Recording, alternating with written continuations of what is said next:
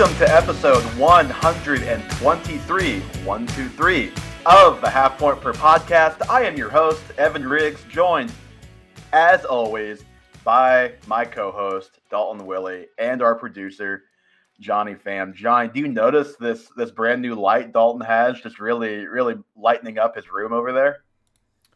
Um, no. To those who don't believe, there is a light. Well, if you guys do you want to see a light, It does exist. tune into the YouTubes. it's just like the skittiest light. Before we started the pod, Dalton Dalton told us he had a new light, and we were both so confused. Turns the camera over, and it's one of those really skinny LED lights. So Dalton, uh, still podcasting in in mostly the dark. You know, just like Arthur Smith's lineups, I'm in the dark. We don't know who's starting when.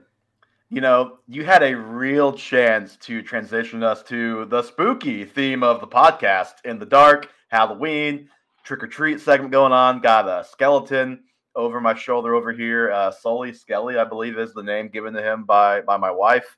Um, it is a, a Halloween themed edition of the Half Point Per Podcast. We'll start with who's that Pokemon, not not a Halloween theme thing there, but we've got a little segment called Trick or Treat, which more or less is a Halloween buy or sell, basically. But before we get to any of those things, Dalton, you did actually mention the first thing I wanted to at least complain about in this podcast, and that's Arthur Smith. That's Bijan Robinson. That is uh, everyone who's listening knows. I'm sure Bijan plays. I don't know what was it, ten snaps maybe I think it was one, wasn't it? I, I don't even remember. It, it- was it was a couple, and he got one touch, and we didn't know anything about these headaches he was having until after the game, and, and we kind of talked about this just uh, amongst uh, the three of us in our group chat, but I know Arthur Smith has like built this whole reputation for himself that he clearly loves of being a fantasy football curmudgeon. I don't care who you want me to give the ball to. All I care about is winning games. Never mind that, like, if you're going to spend top 10 picks on guys, you probably, and they're actually good players, you should probably want to get them the ball. But that's always his thing. And so that's why he's not getting any benefit of the doubt here. And with as big as fantasy football is, with as big as gambling is, you know, some sports books did refund the Bijan bets, but some did not. Like, I have no dog in this fight, no Bijan in any lineups of mine, but like, how many people lost their matchup because of this? How many people lost real money because of this? Like, the NFL has these injury reporting rules in for a reason, and there's already some kind of investigation being launched. What comes of it, I don't know. We'll see. But it's just really, really, really frustrating when something like that happens. And it wasn't even that he never played. You know, he did play. He did get the one carry because oh, that's just the way the I, I don't know if they were in two minute drill, but that's just the way the the offense flowed at the time. Or he gave some BS answer like that. Man, it's just I, I've I've had it with this dude, man. I really have. Yeah, I mean, I really recommend anybody to go look at yards per Gretch. He had a, a nice long write up in Stealing Signals this week about Arthur Smith. I mean, sums up the guy is just a bad person. Uh, the reporters just asked him about, hey, why didn't Bijan, you know, get more playing time or anything? And he just immediately goes to fantasy football. It's his, you know, straw man scapegoat argument. Uh, it, I mean, clearly, first of all, the NFL has pretty clear guidelines on reporting injuries. If anybody remembers, it's been like five years since they got rid of the what was the third tag? It was questionable. Probable. Uh, They used to have another one. it, it, it, it, was- it was probable. It was probable, and the Patriots would like list Yes. anybody with an injury as probable. That way, no one could do it. And the NFL got rid of that because it was clearly causing a lot of issues. Uh, and I mean, with the amount of money the NFL puts into advertising gambling, you cannot reliably trust Arthur Smith to tell you who's going to be out there on the field, which it's not even a competitiveness decision at that point. It's you're, you're hiding your hand and you're being a forceful liar. Like I, the guy sucks. Like he Well, clearly does. And and then, like you said, to to turn the question about it to scapegoating fantasy football, it's like, no, man, like people like you're these reporters are asking this because yes, your team won, but also fans of your team want to know why the eighth overall pick, who is awesome, was on the field. Like you, you know, like it, it's just yeah. I mean, people pay to be in the stands to watch a guy who's drafted eighth overall. It'd be the same thing as just going out there and I mean, if the Chiefs just one day were like, ah, Mahomes had a headache, guys, couldn't make it, so put in our backups for the game. It's absurd uh, for fantasy owners. There's no, there's nothing there's nothing you can do. Like, I feel terrible. I just I I just gotta say I feel terrible for anybody uh, impacted by by Arthur Smith. If you followed Evan's rankings, I'm just saying. Evan said don't draft him as a top twelve right or a top twelve pick. So that's true. I I I, I, I, I, I did also say he is prone to migraines. So yes, yes, that was I was actually in Matt Waldman's rookie scouting report. You can buy it for twenty dollars every year. It's very good write up, very concise. You know, and then uh, kind of to the the other side of this with uh, the Cardinals and Keaontay Ingram. This one is like less uh, deceptive, more just annoying, but also a little bit deceptive. I know these coaches don't care what's out there on their depth charts, but if you uh, would have pulled up a Cardinals depth chart Sunday morning, guess who was listed as the RB one on the depth chart? Was it? It was Keaontay Ingram. And and guess who took? I think it was one snap in the entire game and zero touches. Keaontay Ingram. So, you know, like, and I know that one is not getting refunded by any sports books. I did some Twitter sleuthing and, uh, and, and, and, I'm seeing people trying to to fight that battle and, and uh, currently losing that battle because he did he did play. It just wasn't the role you expect. So yeah, you know, we always talk about can't predict usage, yada yada, but you know, like uh, not even not even like his lines at Vegas were like third, you know, 39 and a half rushing yards. Like not not even Vegas saw this coming. Um, again, didn't I have my team didn't start him this week, so like was not impacted in that way. But it's just annoying that you have a guy who's listed as the RB one on the depth chart, and then just flat out that that's just not true. And they're saying it's a game plan thing. So now we're like, okay, like, is he going to be back this week? And also, there's the extra layer of annoyingness is you have Matt Waldman saying, "Oh, Ingram was pretty convincingly, eh, convincingly, pretty pretty easily the best of the three backs when they all played the week before." Damien Williams, he had second, and then uh, Demercado, he had third, and he basically called the, called the Cardinals running backs coach as one of those dumb running backs coaches that gets caught up in speed and nothing else. Yeah, I mean, clearly the answer to fantasy football is don't start the best players, uh, and you, will profit. I think that's the only way you can do it. Uh, you know, I'm sure we'll talk about it later, but league mate Noah Grant for the Toledo Tanks really took that to heart this week when he bit Lamar Jackson for Tua Tagovailoa. So that was him really taking that to heart, and I, I yeah. think that's the answer going forward: is start the worst players on the teams and see how it turns out. You know, um, we'll have Sean McVay featured in a uh, in a drop later. Um, but I will say, at least they gave us a, a little leak before where we, we kind of were warned. Nobody was burned by by Zach Evans playing him. Now, as our thumbnail indicates, were you burned if you spent fab on him and needed him this week? Oh yeah, oh yeah. But at least you knew you could bench him. You know. yes, yes.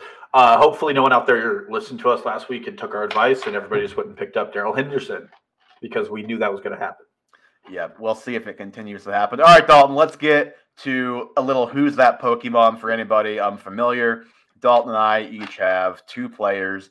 We give a couple of hints on each one, and the other two people are trying to guess the player. Last week, you know, we have hundreds of guys, not hundreds, uh, probably a hundred guys we could pick from, and we had an overlap last week. So let's try, let's try to avoid that this week. I will let you go first, Dalton, but not before. Who's that Pokemon? All right. So the first one here, I'm not giving what he's ranked because I think that's how Johnny got me last time. Uh, so you think Johnny knew exactly where Adam Thielen was ranked?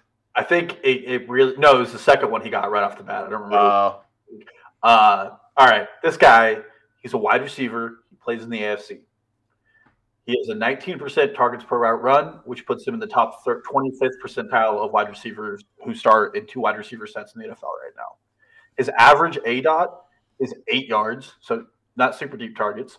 Uh, he has 20% of the team's air yards, and only 33% of his targets have been end zone targets. Despite all of that, in PPR, he has four top 30 finishes and two top 18 outings since. Christian Kirk. No, you're on the right wide receiver position, though. He is a slot. He's a slot boy. Uh, other slots. I mean, like Diontae Johnson's too few games for for this, right? Like you, you don't do yeah. Diontae No, I, I didn't try to pull the wool over your eyes. He's played every game this season. Uh, He's a small boy. Nico Collins. No, Nico Collins plays at the X. Although both of you have been in the same division, that's going to give it away, but it, it is in that division. in that, I mean, are are we Josh Downs? It is Josh Downs. You are correct. Yes, and despite all of that, Josh Downs is currently available on 60% of uh, redraft rosters, uh, and he, he's been a pretty consistent slam. He also plays the second worst slot defense in the NFL this week and out targeted Michael Pittman for what it's worth last week. Yeah, uh, Pittman kind of expressed some frustration about that, so that was interesting. Um, we'll we'll talk a little bit more Did about you see that. Pittman today, though? What they No. They asked him about it again at the press conference, and he's like, "Honestly, I'm a poor sport. We lost the game. I've always been a poor sport." He's like, uh, "It's fine. Like it'll work out." He's like, "I'm wor- trying to work on not being such a poor sport." But That's fair. That's a good answer. That's a good answer. yeah, I- Well, we'll talk a little bit more about Downs uh, later in the show as well. And all right, on to my first one here. Who's that Pokemon? All right, this guy is a quarterback. I'm not even going to give a, a conference yet. If you need it after one guess, I can. Um, quarterback whose team has a negative drop back rate over expectation in all but two games. Two of the last three games have been a positive drop back over expectation rate. And without like giving away his rank or anything, I'll just tell you this guy is a fantasy starter at the quarterback position. I thought I had it, but now telling me he's a fantasy. I was going to say Desmond Ridder. Um, No. Although the the Falcons are passing a little bit more as the season goes on here. yeah, well, last two games he's had like 40 or 50 dropbacks. So um, Maybe that's why Bijan's head hurts. He's gotta gotta watch that guy pass the ball. yeah. Uh, so they is it- run the ball a lot. He's a, he's in the AFC. We'll we'll narrow it down. That really leads me astray. Um, he's a fantasy starter. There's so Yeah. many fantasy starters. I, I I I think my next two hints will give it away. So I'll, I'll give one more here. Top five in EPA per play at the quarterback position this year. Is it Lamar? Yep, Lamar Jackson. Ooh. I almost did Lamar. I didn't know they were negative in drop back expectation. But two of the last three weeks, that has shifted. That's wild. So we're, you know, we, we talked a lot about this offense. By the way, Lamar's the number one graded PFF uh, quarterback right now. I don't love PFF, but that was going to be my, my final hint in case you had seen that stat somewhere. You know, we talked a lot about this offense, what we thought, what we thought they could be under Monken. And, you know, the start wasn't ideal. The receivers have been in and out, out outside of Flowers, you know, Andrews included, the pass catchers. Obviously, Dobbins hurt. That's changed a lot of things. But we are starting to see this offense kind of evolve into what we hoped. Two of the last three weeks, they've been throwing the ball more. And I, I don't remember what the stat was um, that, that I heard recited. But if you watch the game, you know that Lamar, I don't think he threw into a single, like what would be defined as a tight window coverage throw in that game against the Lions because everybody was so wide open, which says a lot about the offense, uh, the, the, scheme, and also the guys who are actually playing in it ha- had a great game. And I say all of this to say maybe there's hope for one of Odell or Rashod Bateman to not be like every week fantasy starters, but we're about to hit some heavy bye weeks. Like maybe maybe one of those guys, if they can step up a little bit as this offense ascends, can kind of find themselves in a in a bye week fill in role. Yeah, I mean, I would hope it'd be Rashod Bateman, but uh, it looked like Odell ran more routes Yep. in that game. uh, and looked. I mean, he looked fine. He's not old Odell, but he's way better than some of the other guys were starting out there. And yeah, this this Ravens offense is like hitting its stride. It took a little while to get things figured out. They've had some weird games. Obviously, the drops have been a concern, but I'm I think if you were asking me today, other than the Chiefs, I think that the Baltimore Ravens are probably the contenders for the AFC Yeah. title. Uh, and I know that's probably not popular right now, and they have a tough division, but they're they're a crazy team. Their defense as well. Their defensive coordinator is probably going to be on a lot of head coaching gigs at the end of this year. Yep, I agree. We have a question here from Wizzy Jefferson in the chat, and uh, I think it's a good one because it's something we should probably talk about with Kyler Murray uh, practicing today. The return looks like it is coming. He has Stroud and Fields at quarterback. Should he drop Fields for Kyler or keep starting Stroud? Uh, This is really tough. it's well known how I feel about Fields. uh, I mean, I would drop Fields. It's really concerning that it's his grip, it's his throwing hand, and he still can't grip a ball. yeah, And we've seen guys return, like Deshaun Watson returned and clearly wasn't 100%. Uh, and you, you don't want to struggle with that. boy, they're they are really wanting us to know today that he was not 100 percent Yes. in that game. This was not healthy Deshaun Watson looking like absolute garbage. and they don't regret signing him to a fully guaranteed contract. Uh, I would drop Fields for Kyler. I think Kyler Kyler, when healthy, has been a top four fantasy points per game quarterback in his career. Like he's insane. Jonathan Gannon has made Joshua Dobbs look like a really good fantasy asset, and Kyler Yeah. Murray has all the rushing upside Dobbs has, and has a way better arm. I would and, and James. James Conner coming back in a couple Yeah. weeks will will help that offense too. Um, I, I'll say this first: if these are your only two options, I would choose the option of dropping Fields uh, for Kyler. Um, with that said, if you're just going to drop Fields, is there somebody like I know his value? This is sounds like a, a one quarterback league, no IR, um, probably fairly shallow benches if he's having to make this choice.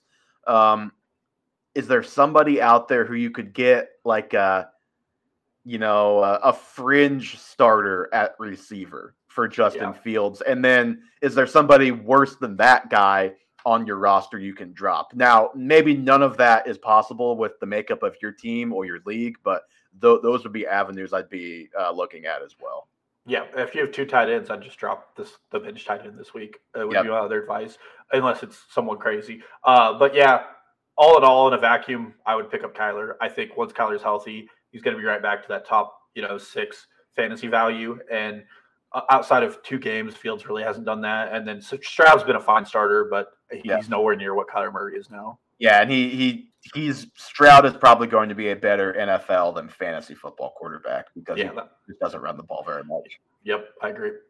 All right, let me find our drop here.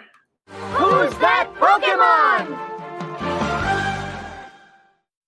All right, I'm not going to give you the conference this time because it's more fun this way. All right, this guy w- is the team's wide receiver too. I'll give you that. Despite that, he is 40% of the team's targets, 39% of the team's air yards, three top 12 performances, and only one performance outside of the top 24. In that game, he did get injured and then he did miss a game. Uh, those are the first ones I will start with. I'm I'm pretty sure I heard. I, I think I already know the answer to this. Is it Jakobi Meyers?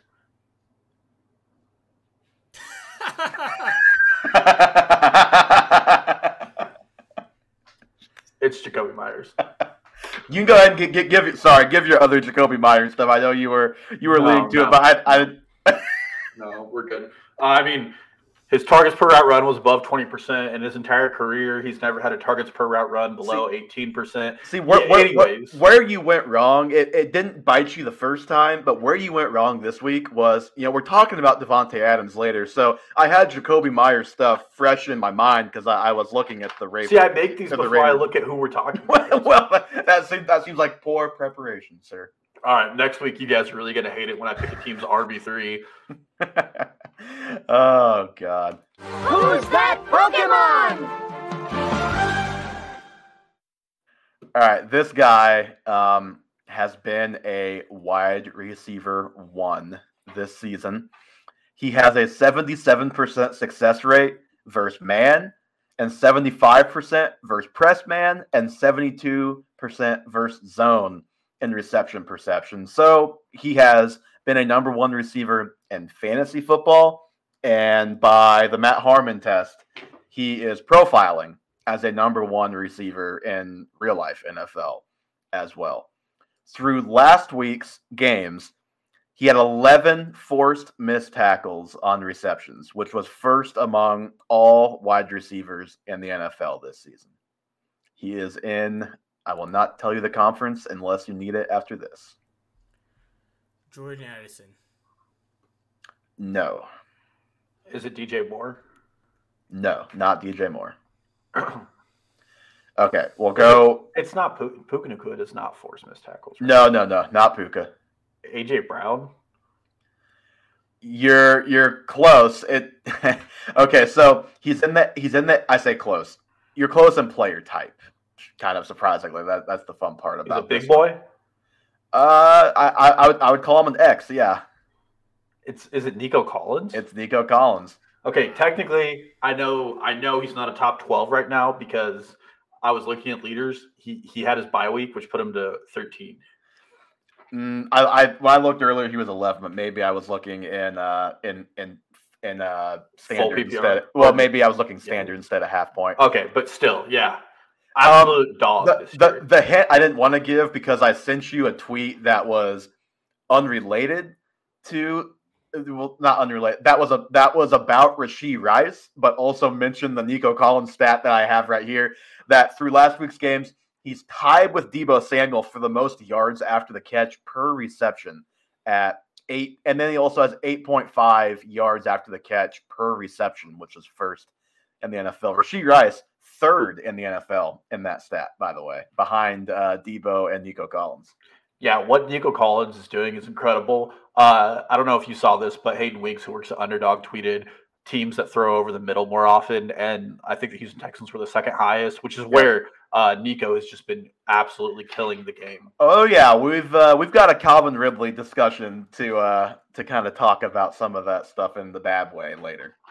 Yeah, but no, Nico Collins. Uh, for some of us, he was la- last year. He was one of my breakouts. Yeah, Uh, did not break out. Did break out this year. Uh, third year wide receiver breakouts are still a real thing in the NFL. was was he on your sleeper list? I feel like he was on a list before this season. the too, though. sophomore breakout. Oh, this Okay. year he was probably on another list. Yeah. We've we've we've definitely been Nico fans on the show. Uh, third in yards per route run in the NFL right now, which is just I, I know yards per route run can be a, like some people find it a tad fluky. Uh, Kadarius Toney rating so well in that stat is a probably a little bit of an example of that. But you know, I I, I listened to uh, Nate Tice, Matt Harmon, which I didn't know was a podcast combo that happened this week. Gonna have to go find that full podcast.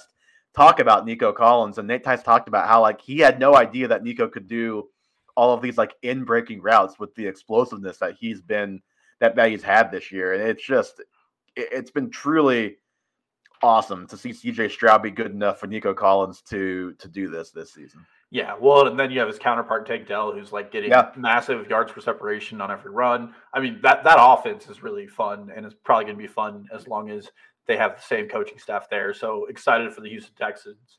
Yeah, well, Nico Collins is even more yards per separation per route run. I think actually Rasheed Rice was ranked pretty highly in that, and that was the tweet that I sent you. Rasheed Rice was like tied with Zay Flowers and Keenan Allen, which was not exactly what I was expecting. I don't know if that is scheme or otherwise, but okay. We'll move on to the trick or treat portion of this podcast, a little Halloween buy. So before we get to that, though, uh, little fa- favorite Halloween candy when you were a kid? Was there like a candy that you were extra excited about when you when you walked away from neighbor's neighbor's house? God, we do this every year, and I have to always say it, and I get ridiculed, but it's candy corn. God damn it, Dalton! It's so good. Candy corn is the preeminent candy corn and peeps. Oh! This is some psycho behavior right here. it is spooky season. Look, if you are a person that likes getting candy corn in your trick or treat bag over like a Reese's pumpkin, you are out of your mind. Uh, I I strongly disagree with that. You, you don't like the, you don't like the Reese's pumpkin, or you don't like Reese's, or what? What's the issue here? I would take an entire trick or treat bag of candy corn. Even the candy corn pumpkins, those slap hard too. and go home ecstatic. And I'd eat the entire bag in one sitting if I could. Johnny, uh, how about you? I, I I know it's a more normal I- answer than that one. I'm so disgusted with. I I feel like I always forget that Dalton has this as is like shtick or bit. Yeah, I when I was gonna ask this, I I was also going to ask like a least favorite, and I was gonna say candy corn, knowing that Dalton doesn't have it at the bottom. I forgot that it was like the preeminent candy. Uh, I mean, I didn't really have like a favorite. I feel like just kind of like any like full size. That was like ooh, like Ooh, yeah. exciting. Or um, it's like those like Tootsie Roll like fruit chews. I I'm Oh, yep, those, those, yeah. those are always good. The underrated because I couldn't even tell you like what.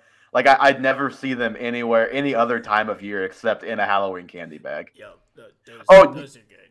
Let me that that reminds me. So, do you guys have trick or treaters at your house or apartment ever? Yeah. Yeah. So we went out uh, over the weekend and to, to buy trick or treat candy, and one of the bags that we ended up not buying because I like let's be real, like we're we're gonna eat half of the bag that we bought, so we have to get something that we like to. Um, one of the bags that we were looking at had gobstoppers in it, but it didn't have Ooh. It didn't have other stuff that that I really want that we really wanted, so we didn't get it. But I was like, oh, now I just want a, a box of gobstoppers. Like, let me let me just buy some on the way out. Like we were in Target, so we went to the candy aisle, none there. It's like okay. Um, we on the way out of that area stopped by a gas station, still none in the gas station. Then on the way home, we went to Walgreens, which like Walgreens has. If Walgreens doesn't have it, then it just you know like you're just not gonna find it. Walgreens didn't have gobstoppers either.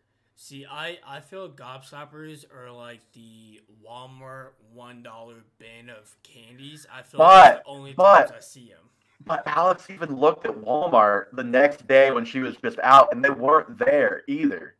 The you know the only place they can be found right now, Amazon. Amazon. But you have to buy a 12 pack. I don't want a 12 pack of gobstoppers. Either that, or you have to pay a lot of money for one box. Apparently, that is more valuable than a 12 pack. That is I- insane. How, how, like how what what happened? Where where did the gobstoppers go? What happened is a great question. Um, there's no way to find out. So Uh, so keep you guys updated if I decide to order a 12 pack of gobstoppers on on Amazon. on Amazon. I already told Alex if if I did that, I would have to uh, have her hide the other 11 boxes and not tell me where they were and only give me a box like once a month.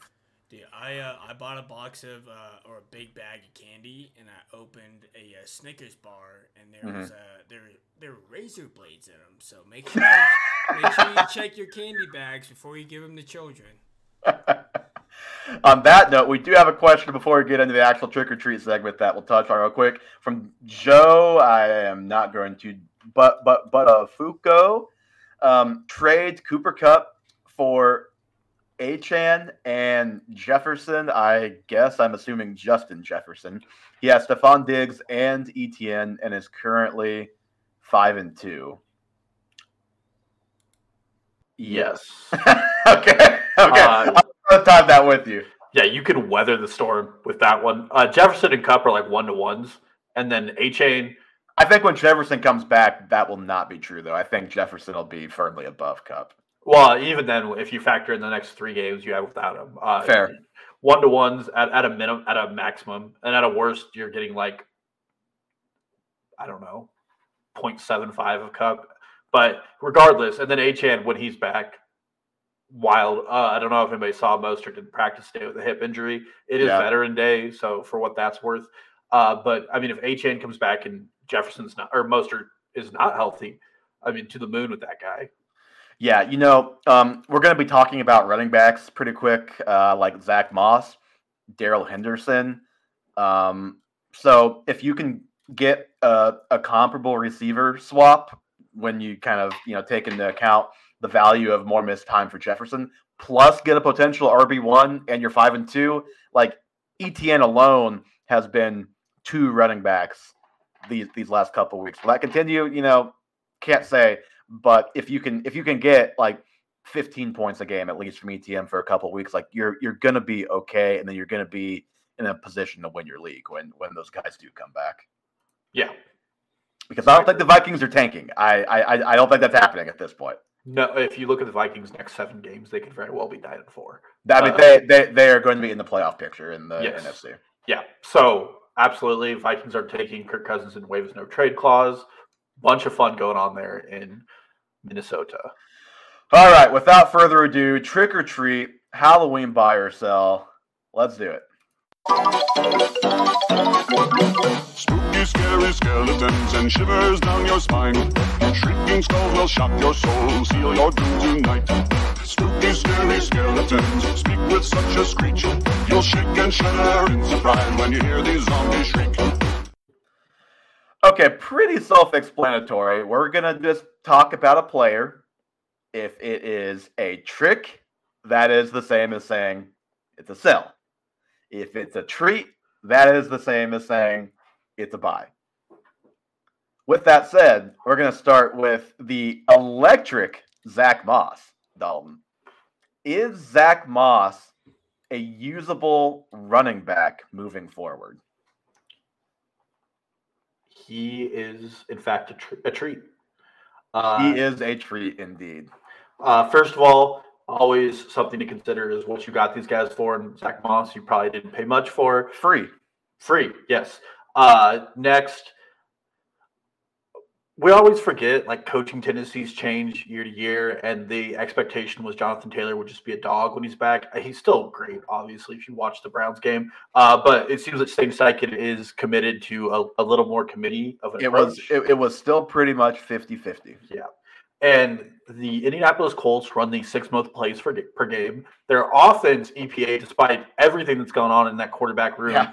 uh, is eighth in the NFL. Like they are getting yards and plays. What they did to the Cleveland Browns defense, Yeah, just unbelievable. absolutely unbelievable. Uh, God I- I- I I, bet- bet, I bet- the under. I was just say, I bet the under at 41 doubled down and took the under at 51 when it was 7 to 7 and like what they get to 39-38 was the Yeah. final just Yeah. unbelievable. Uh, I mean, it was the highest scoring game on the slate, and the Browns up to that point had been Probably of the season. Yeah, been the best defense in the NFL. Uh, I know Myles Garrett basically gifted them 14 points, but still, Yeah. the game was insane. But back to Zack Moss, you now have a quarterback who is not going to run the ball a lot.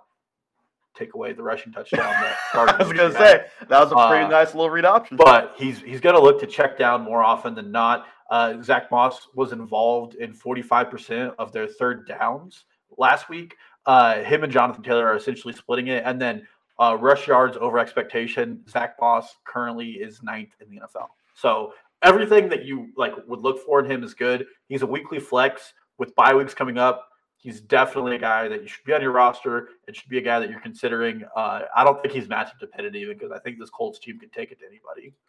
I mean, clearly, because it just Yeah, to the, yeah. to, to the Browns. I am with you, and I think the most important thing outside of the usage, obviously, but the most important thing with all of this is what you say he was ninth in rush above expectation. Yep. Just eye test, and you know Matt Matt Waldman said this too this week. Like, I think if Zack Moss, if we get the Zack Moss that played in Buffalo, Jonathan Taylor already has 75% of his backfield. Yep. But that's not what we're getting. Like, we're getting a Zack Moss that has looked better than I remember him at any point in Buffalo. And for people who liked him coming out of Utah, coming coming out of college, um, they're saying he looks a lot more like that guy. And, you know, just kind of a, reminder that sometimes that there's just that, like, whether it's scheme, like confidence, we, we just don't always know what's going on to, to cause these issues. And it turns out Moss, it is still a small sample. We'll see if he continues it, but it is kind of trending towards uh, him being a better player than any of us realized. Yeah, I think that's correct. I believe he has one more year on his contract, so it'll be another year in Buffalo or in uh, Indianapolis. But Mhm. yeah, he, he's a better player. Like, don't go out there and buy him for some audacious value, but Yeah. definitely have money on your roster. And if he's available in your league, which I mean, there's still a shot he could be, uh, do it because it's not like I think it's Matt Waldman who said it, uh, but it's like a Chubb Hunt situation where there's clearly a better player on the roster, but both guys making work and doing it Yep. effectively. and we we we think we don't know we think they're probably going to run the ball um, a pretty decent amount still. Yeah, yeah, I would agree. All right, let's uh, go a little bit out of order. I should have ordered this a little bit smarter and stick with the Colts. Dalton Gardner Minshew is he worthy of streaming consideration rest of season? And then, kind of as an add-on to that, Josh Downs worthy of a top thirty-six wide receiver consideration Uh, rest of season. These for me are yes and yes.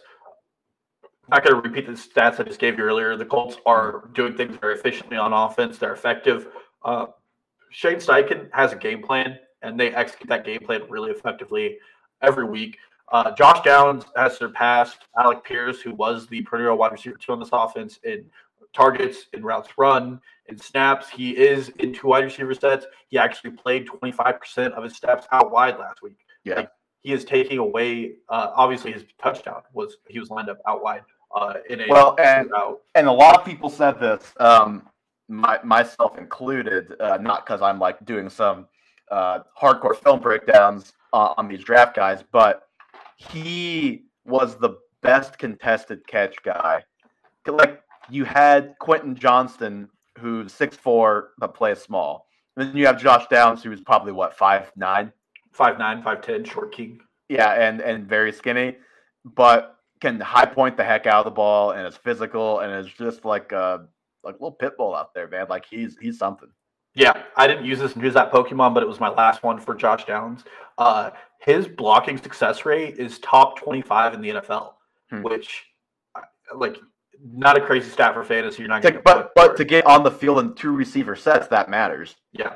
Uh, guy's an absolute dog. Going to Gardner Minshew, the answer is yes here because the quarterback position in fantasy is like 2012 again. It is absolutely maddening for anybody who's not a top six quarterback. That's fair. I have Minshew as a trick, but it's very fair to say that because of the position. I just think like it's going to be kind of the typical Minshew ride where we get the big games and then we get the games where it's like, why is this guy a quarterback. playing quarterback in the NFL. Yeah. Like so I think the the season ending stats are going to look good.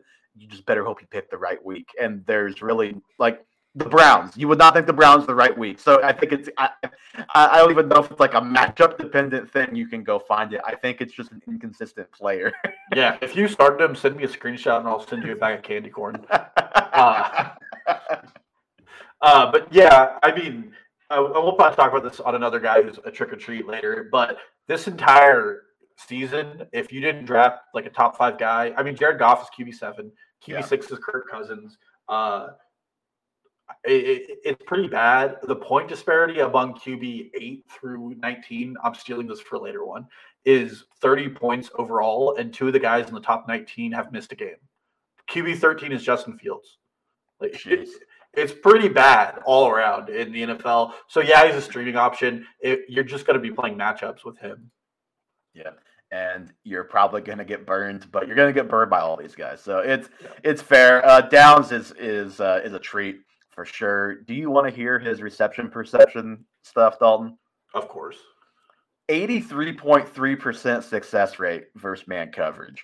86.7% success rate versus zone coverage. Like this guy is good. this guy is good. And that's just what it comes down to, to, to be fair. Like he he is he is not that high in the top 36, but he is among options you should be considering every week if you have him. Yeah, and his splits with Minshew in the lineup are he has more targets than he does with Richardson. Like Min Minshew loves targeting slot guys. Uh, he's a quick read quarterback. He's a first read quarterback, and I I mean we haven't even got a bye week for Josh Downs yet, so we don't know like what he, he is capable of. two of the last three weeks he's been um, over 25% target share. Um, he had one spike week earlier in the season, but honestly, Richardson has been hurt so much and left so many games early. That's really hard for me to know when I look back at the game log which, Which games came with which quarterback. But but I know last week it was high, and I know that was Gardner Minshew. So. Yeah, and he's performed regardless. I, I keep starting him. He's a good flex weekly. Yeah. All right. These next two, I can't help but think I, I cursed a little bit by putting them on here because neither was injured when I did this list last night. Both are injured right now, and Brock Purdy and Raheem Mostert. We'll start with Brock Purdy when he does play next, whether it's this weekend or next. Anybody who's missed it, uh, apparently he was dealing with concussion symptoms on the plane. They noticed. Uh, I've seen during the podcast. I think I saw that Shanahan says he still has a chance to play. So you know, don't know for sure. Yeah, But Schefter made it sound like he wasn't playing. yeah, so I, I you would probably I would probably lean more toward he's not playing because it's Wednesday and we're talking about a concussion and they, you know play on Sunday. So but yeah, Brock Purdy. It's a trick or a treat that this guy is a top 10 fantasy quarterback rest of season from this point forward. Yeah, going back to my QB stats, It's it's QB9. yeah, it's it's a treat, and I really don't want it to be. Like, it is the only reason he's here is because his EPA per dropback is high, and he has like three guys, four guys on that offense who can break tackles and score on a Mhm. ten yard slant route. Uh, so there's just going to be these boom potential weeks where he has four touchdowns.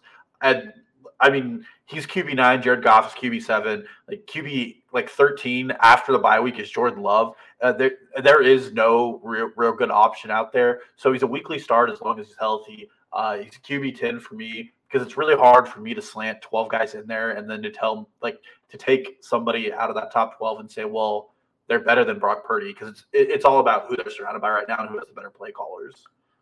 I'm going trick. I, I'm I'm not I'm not about this, man. I I've said this on the show a couple of times. I've just been waiting for Iowa State Brock Purdy. He was he was there in that pick last night. And let me tell you, Iowa State Brock Purdy was out in full force. Not just either interception, which both both were bad. Um, when he's getting sacked and tries to to throw the ball away when he actually his leg ended up down, so it ended up not mattering. You remember? Did you see that play? Yeah. It's like number one. He it, it was a play where if his leg wasn't down, I I think it would have been an incomplete pass, but it could have been a fumble. Like that ball did not come out of there very cleanly, and No. and and we haven't seen him make those plays, but we we haven't seen him under that duress, and I think that's the main thing.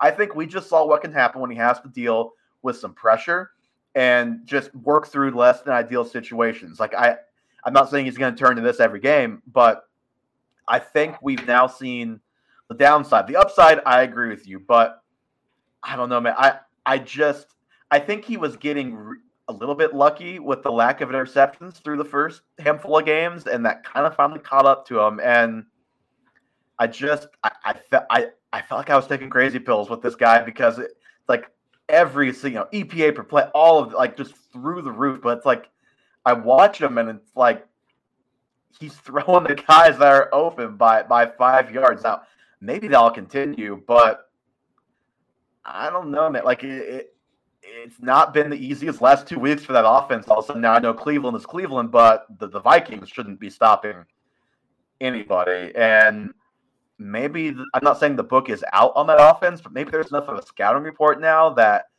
it's time for a counterpunch, and let's see if they can do that with that quarterback. Uh, let's have some fun here. I'm going to give you guys and ask you if you would start them over him. Okay. Jared Goff, Yes. Russell Wilson. Russell Wilson is two points off of Brock Purdy in points. No. Sam Howell, No. Trevor Lawrence, Yes. Jordan Love, No. CJ Stroud, No. Joshua Dobbs, That's going to turn the Kyler Murray very soon. So, Matt Stafford, yeah. Dak Prescott, Yeah. Geno Smith. Yeah. Wow. Okay, then you definitely got him out of your top ten.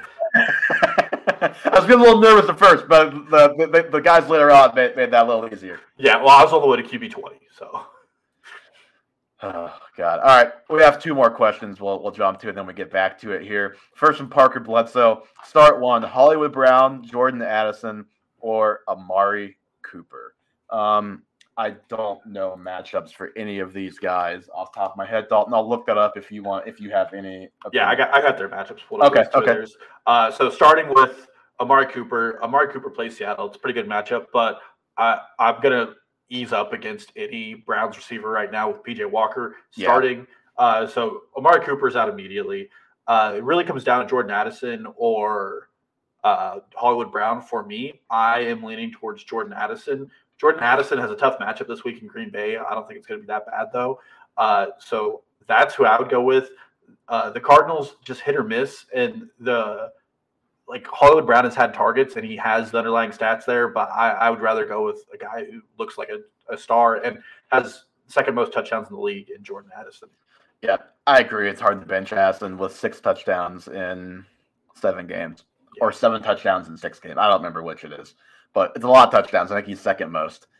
Uh, okay, um, another one here has an opportunity to flip Jones. Uh, I guess maybe Aaron, Aaron, yeah. for DK Metcalf, Gibbs, and oh Jones and DK for Gibbs and Pittman.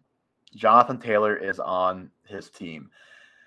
I think I would rather have the the Gibbs Pittman side of this. The DK's had a weird season. The offense kind of had a weird season. Uh, Aaron Jones had a weird season too. Like Aaron Jones to the point where I'm gonna have to see him have a good game before I put him back in my lineup. Yeah, Aaron Jones only played 37% of the snaps against Broncos in a game that should have been a hit. Uh, for what it's worth, the Packers offense looks listless against teams not named the Bears. Yeah. So that, that's terrifying. Uh, Jahmyr Gibbs, I mean, you know what you're getting with him most weeks, which is like a good RB2 who's going to get some catches. Uh, and and, my, he's he's gonna be an RB one when Montgomery's not in there. Yep. and then going back to our Colts talk, like I just have a lot of faith in that Colts offense that I'd rather start a guy there than I would uh, DK. And like you said, that's been a weird season for the Seattle Seahawks. And then uh, DK, or sorry, uh, Jones, just I don't want the Packers. I, I really don't want to deal with it. Yep. Cohen, we'll get to your question. Dalton Kincaid is a topic very soon. Here, we're going to kind of breeze through a couple of these guys. Raheem Mostert, Dalton, trick or treat Raheem Mostert as a top 12 running back from this point forward. So nothing he's done up to this point matters for this question. Uh, treat as long as it's playing. Uh, I mean, there's no one else on that team. Man, that- we're disagreeing a lot. I like that. I mean, I, I can't see how you fight it. That Dolphins offense gets things done. I know they've played some bad teams, but they're going to continue to work like some of this weird like wishbone offense stuff where he's getting orbit motions and getting a blocker, the wide receiver downfield. I, I'm just going to continue to bet on that touchdown upside he has.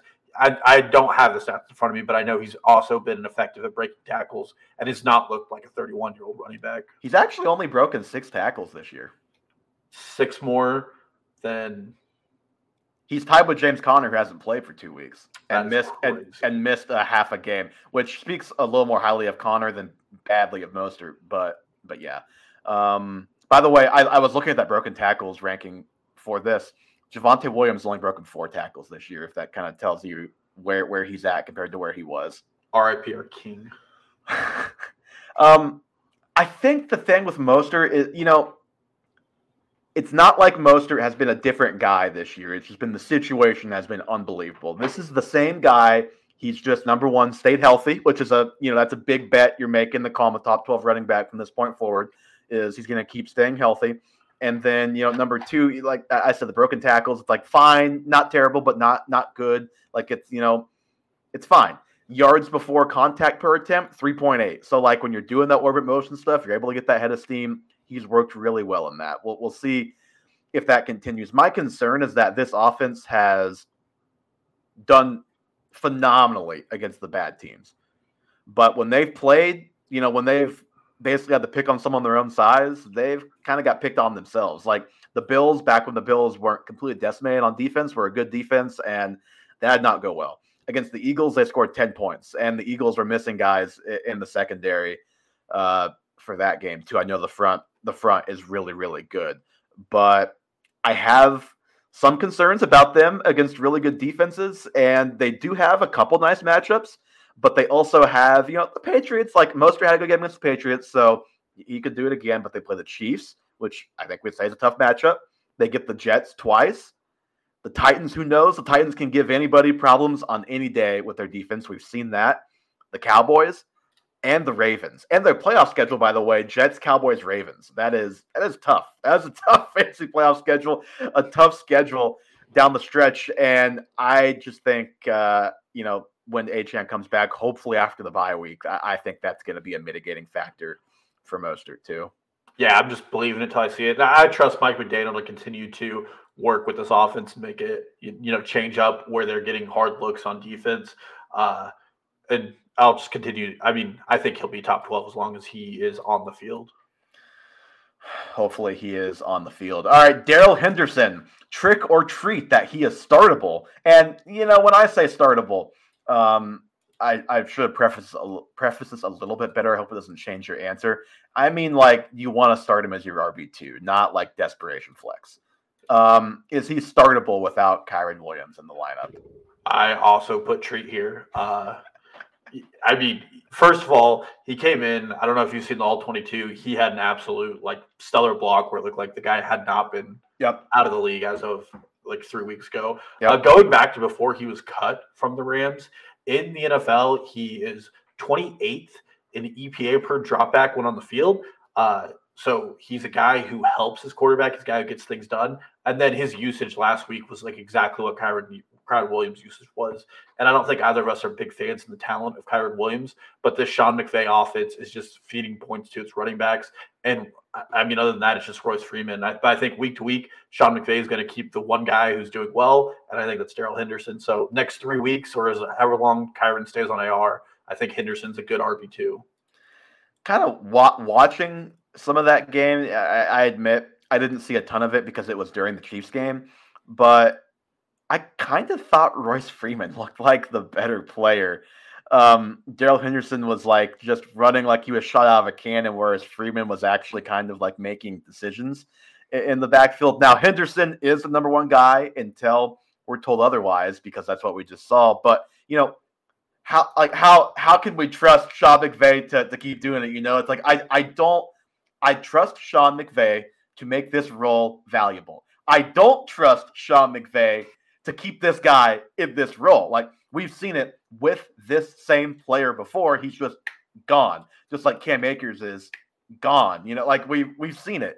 Hey, so but I, the good news is they're gone, and then you don't start. all right, that is true. That that is preferred over some options. But like, I just like I think a lot. Like I think a very reasonable decision that people could be having to make is Darrell Henderson or Jaylen Warren.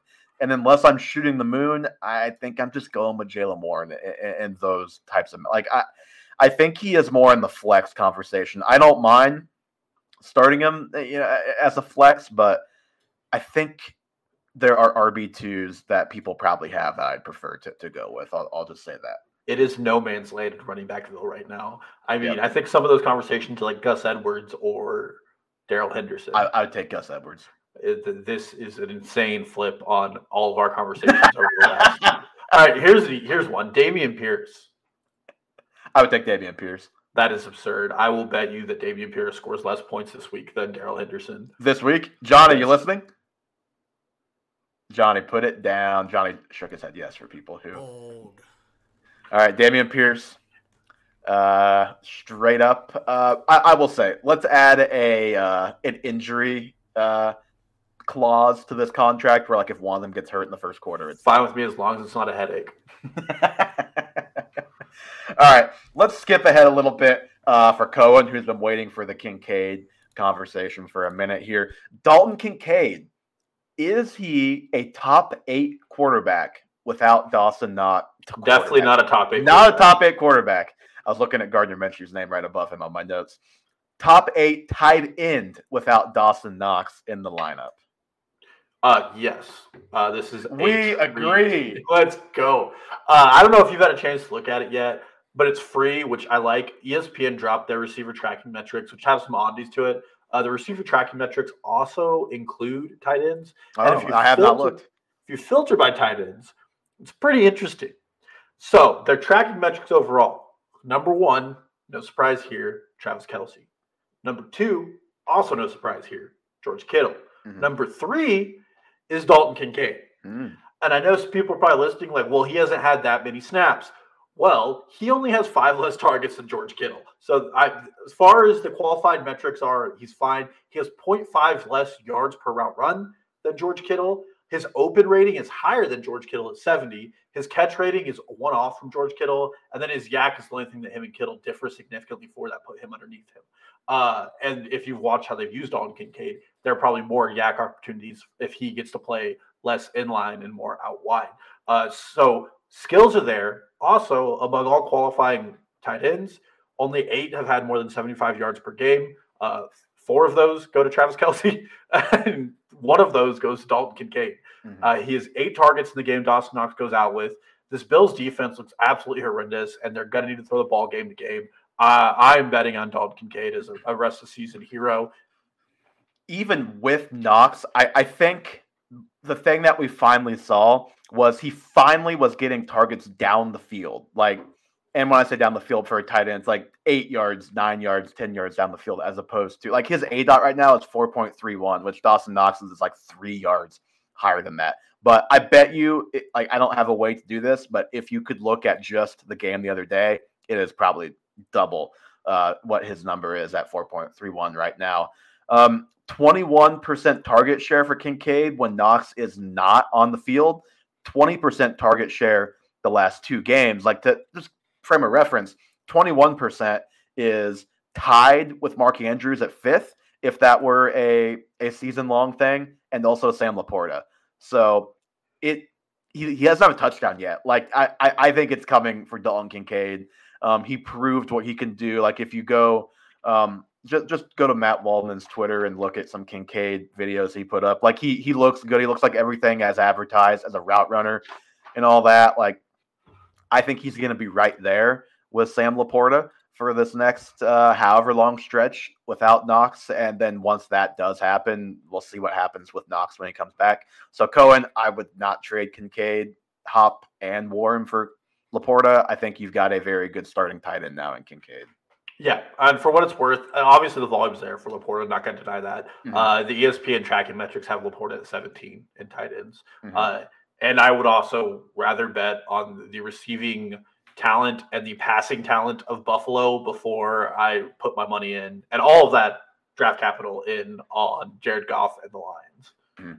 All right, rapid fire these two here because I think they're pretty straightforward. Um, well, maybe not. Maybe the second one's not. Um, D'Andre Swift, top 15 running back rest of season. Damn you for making me talk about this. A, we have it all year. it's a treat. It's Yep. Whatever. De- D'Andre Swift looks good. They're using him well. The run game's efficient. He's getting a ton of targets, even though his quarterback is a rusher. It's all Yep. there. I Yep. yeah. Yep, it's all there. It's all there. And he, all the things that, that I've kind of talked about, you know, the quarterback uh, taking an extra guy out of the box, so he's running against an advantage every time. Like Swift is made for the role where he doesn't have to make decisions. He just uses his physical gifts, and that that is what he's doing in Philadelphia. That's why it's working so well. Breece Hall, top five running back rest of season. Yeah, I I- call, go ahead. No, you go ahead. I, I'm calling this a trick, but I had to think real hard about it. And it's only because of the offense. Like Breece Hall, I have no questions about him from a health standpoint at this point. It- it's just all the offense. Yeah. Uh, Thorne on Twitter, who's a big uh, offensive line guru, does a composite ranking of PFF, ESPN, and his. That's the other And- issue. Yeah, they have their, the Jets as the 31st best offensive line, only in front of uh, the New York Giants. Uh, so, yeah, offense, big question marks. I don't really trust this offense to get things done. They also run that they, they're a really slow offense. They don't run a lot of plays. The volume's not really there. Uh, I was ready to argue this one, so I'm glad I didn't have to. But New York as a whole has overachieved in almost every offensive metric, even with Mhm. Zach Wilson. And when I say overachieved, I mean like they're living on a lot of pop plays. Uh, Yep. Obviously, there was like a screen against the Chiefs with a tight end that went Which- 60 yards. Which you know, um, when you have Garrett Wilson who can make like one or two crazy plays a game, and Breece Hall who can do that too, like you're you're gonna have pop plays, and it's gonna be more consistent than a lot of other teams. But yeah, I just it's too bad the environment is what it is because both those guys should be top eight options easily at the position. Wilson clearly not at receiver. Breece Hall probably like top eight to ten at running back, but not quite top five. All right, Davante Adams is not a wide receiver one rest of season. This one was really hard. Yeah, Um, because I went to ESPN Next Gen Stats and looked at their passing chart last week. Don't do it. If you want to, if you want spooky season, it's spooky season. Uh, in the first quarter, and I think this was clear, the Raiders decided that Davante Adams was pissed and they needed to make him happy, uh, and they threw him a bunch of five yard balls. yeah, and and that's why this one's on here. Number one, he has four straight games of under ten points, but I think people are probably really freaked out because it was like the ultimate squeaky wheel game, and then it just didn't happen. He also, for what it's worth, dropped a touchdown pass, so that, Yeah. that that's the thing. I'm putting trick here. Like, if you had to ask me, he's a wide receiver two with high upside every week. I would rather start like Puka Nacua because I trust that that offense is going to God, work. ima- imagine saying that Yeah. two months ago. Yeah.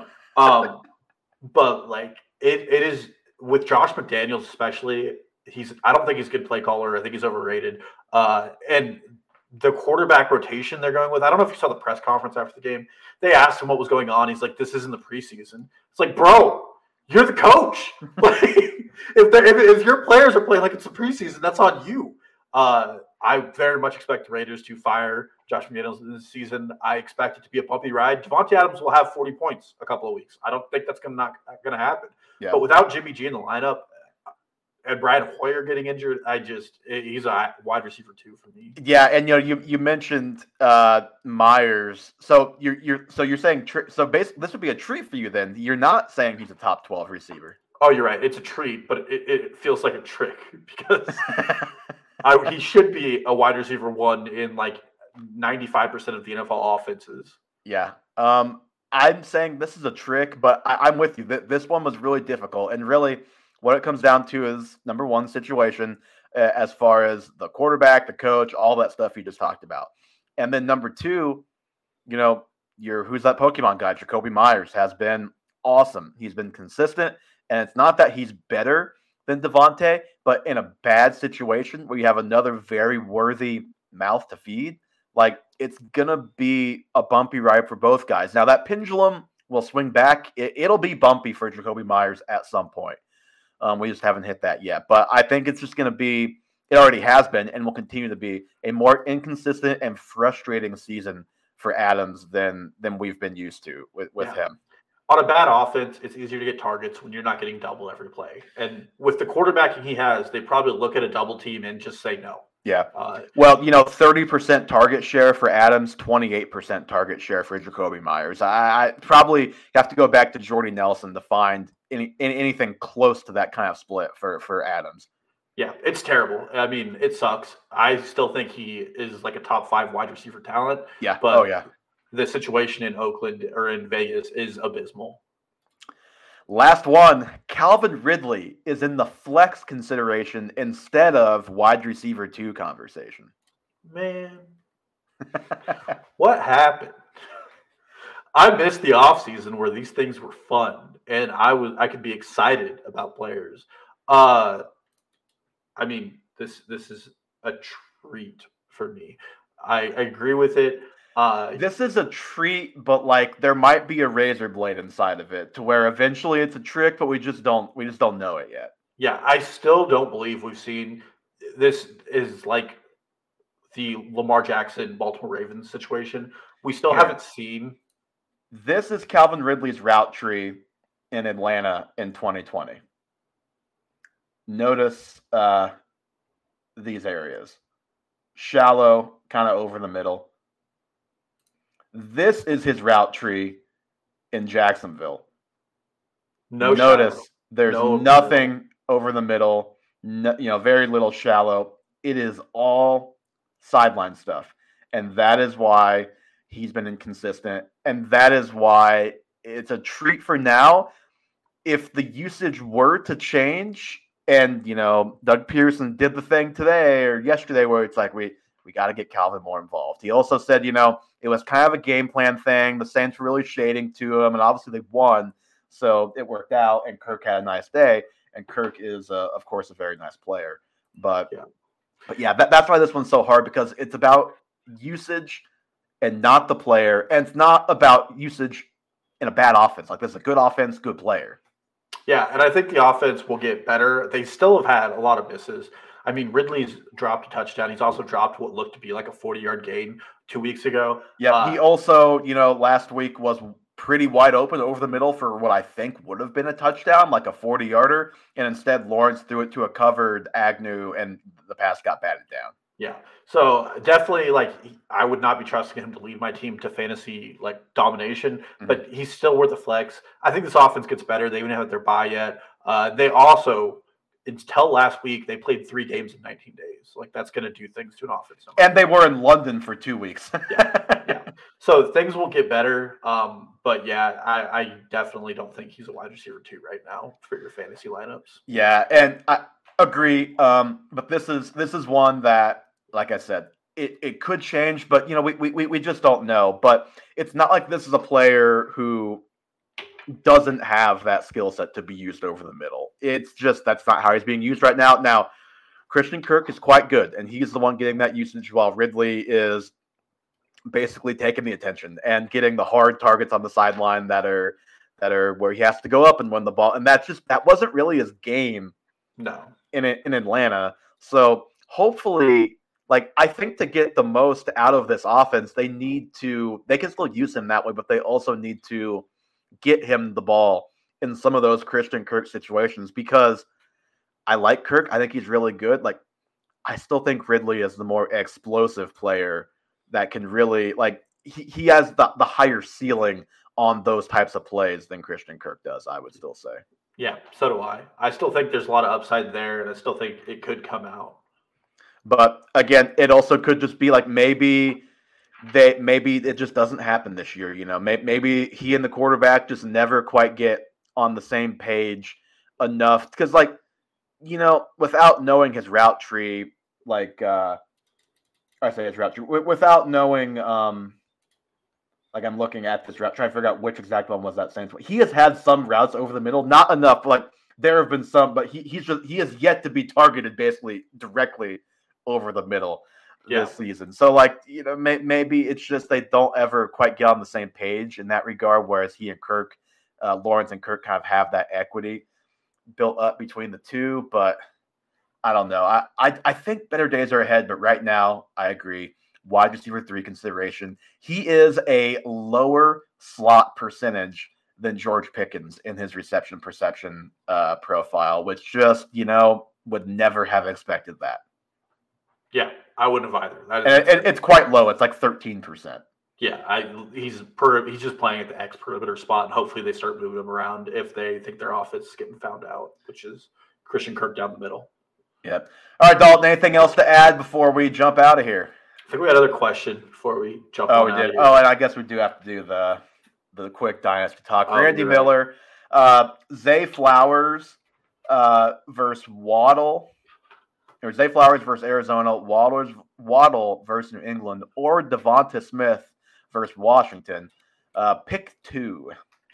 Uh, Flowers, no matter what. I- I would- I- there. before I, I would say um, keep an eye on the Jaylen Waddle like health Yeah. situation. That could answer this question for you. If we're assuming health, I think Waddle is my no matter what in in this. If he's like healthy and we're feeling good about it, uh, and then I'm, I'm going Zay as my second. Are, are you going Waddle as your second? Yeah, I Waddle's due for a huge breakout game. It just hasn't happened yet. Yeah. And then, uh, like again, Eagles' offense still seems like they're figuring a few things out, and figuring those out include getting the ball to Devonta Smith. Uh, so he's the guy that I I am not starting, but he's also in a, a smash matchup against Washington. But yeah, Flowers and Waddle would be the two I start. Yeah. All right. Well, to anybody not in the Dynasty League, we appreciate you so much for listening to this episode of the Half Point Per Podcast. Give us a follow Twitter, Instagram, TikTok, Half Point Per Pod. Subscribe to the YouTube, Half Point Per Podcast. We will answer questions as they come in the chat every week. We always appreciate those. Link to all of those things in the show notes, as always. Uh, also to the Spotify, Apple, anywhere else to listen to your podcast. Give us a five star review. That is greatly appreciated. And now on to the Dynasty League, SFFL, or uh, yes, SFFL. Lord, give myself a tongue twister there. Um, once again, Dalton, I just made the joke last week. Our poor guy Noah can't start the right quarterback, cost him in his matchup. He falls to three and four. Now Noah moves to take on J Law, who is four and three after a somewhat surprising win, aided a little bit by uh, by injuries and, and, and buys for for Troll, but still uh, a good day for J Law's team, 105 points. Uh, let's first talk about how J Law's team got here. Trades uh, what I think is going to be a top three pick. It may even end up being the Marvin Harrison Jr. pick. We'll see. Who's pick? For, is your pick, my friend. Your pick for Jonathan Taylor and Davante Adams. Um, he also trades. Oh God, I'm having a hard time keeping track here. He trades uh, Sam Howell and Palmer from the Bucks, and also another first round pick, which is Noah's, which I think we thought was going to be a playoff pick. It might still be, but also could end up being like the fifth pick at this point. We don't really know. Uh, for Jared Goff, Josh Palmer, a two 2024 second round picks, and a 2024 third round pick uh, from you. So that's how J Law got here. Um, yeah. JT, Derrick Henry, Jared Goff. He has put to and Davante Adams. He has put together a win now lineup. I really hope for his sake he wins now. Uh, for what it's worth, J Lot four and three is still eighth in the standings. Obviously, there are more games to be played. Yeah, uh, the the the points for is hurting him. Um, is there enough season for him to make up that difference? Unsure. The the the question, Dalton, is you know even though J Lot's four and three, it, as you said, is such a tight spot in the standings. You know, Noah at three and four is ninth. Is this a loser leaves town game between these two? Is the loser of this like stick a fork in him, or is J Law bought himself more time than that at four and three? Uh, well, the thing is, it is because J Law needs substantial points to catch. Uh, if he gets in a world, it, ha- it, has to be record for him. It has to be record unless he has some big boom weeks, which right now I don't know if they his team has it in him. Mm-hmm. Uh, and in the meantime, even if Noah loses here, he could come out on top on points. I mean, he has an 80 point lead right now, points for it. I don't think his team's slowing down anytime soon. And he would have a bigger lead uh, if he started Lamar Jackson. Which I think he's doing this week. So hopefully, hopefully for him, uh, not picking sides in the game, but hopefully for him, the the quarterback decision is the correct one this week. Correct. Um, and I mean, other than that, we have QB controversy brewing in Chicago. Uh, the controversy being that yes, to be clear, not real life for the Bears. Uh, this would be uh, Brian who has Justin Fields and Brock Purdy, and now one of the tanking teams, Rowdy, went and picked up every quarterback on waivers but Zach Wilson. Correct. And Zach Wilson, I have it on good knowledge, has a fab bid higher than Brian can afford. So uh, there will be no quarterback for uh, Brian's team this week, and he's also in a bad spot at only four and three, and the seventh team right now in standings, needing to win. Uh, and again, if you can't start a quarterback and it becomes a points race between Brian and, and J Law, we have a terrible I mean, outcome. He he will sure he will surely trade for a quarterback, but as Brian's opponent this week, I'm encouraging everybody don't do that. I have it on good notice that the league is boycotting trading a quarterback to him this week. We'll see. We'll see. All right. Anything else to add uh, on the league before we jump out of here for good, Dalton? No, think we're good. All righty. That is going to do it. Thank you guys so much for listening. We'll talk to you again next week.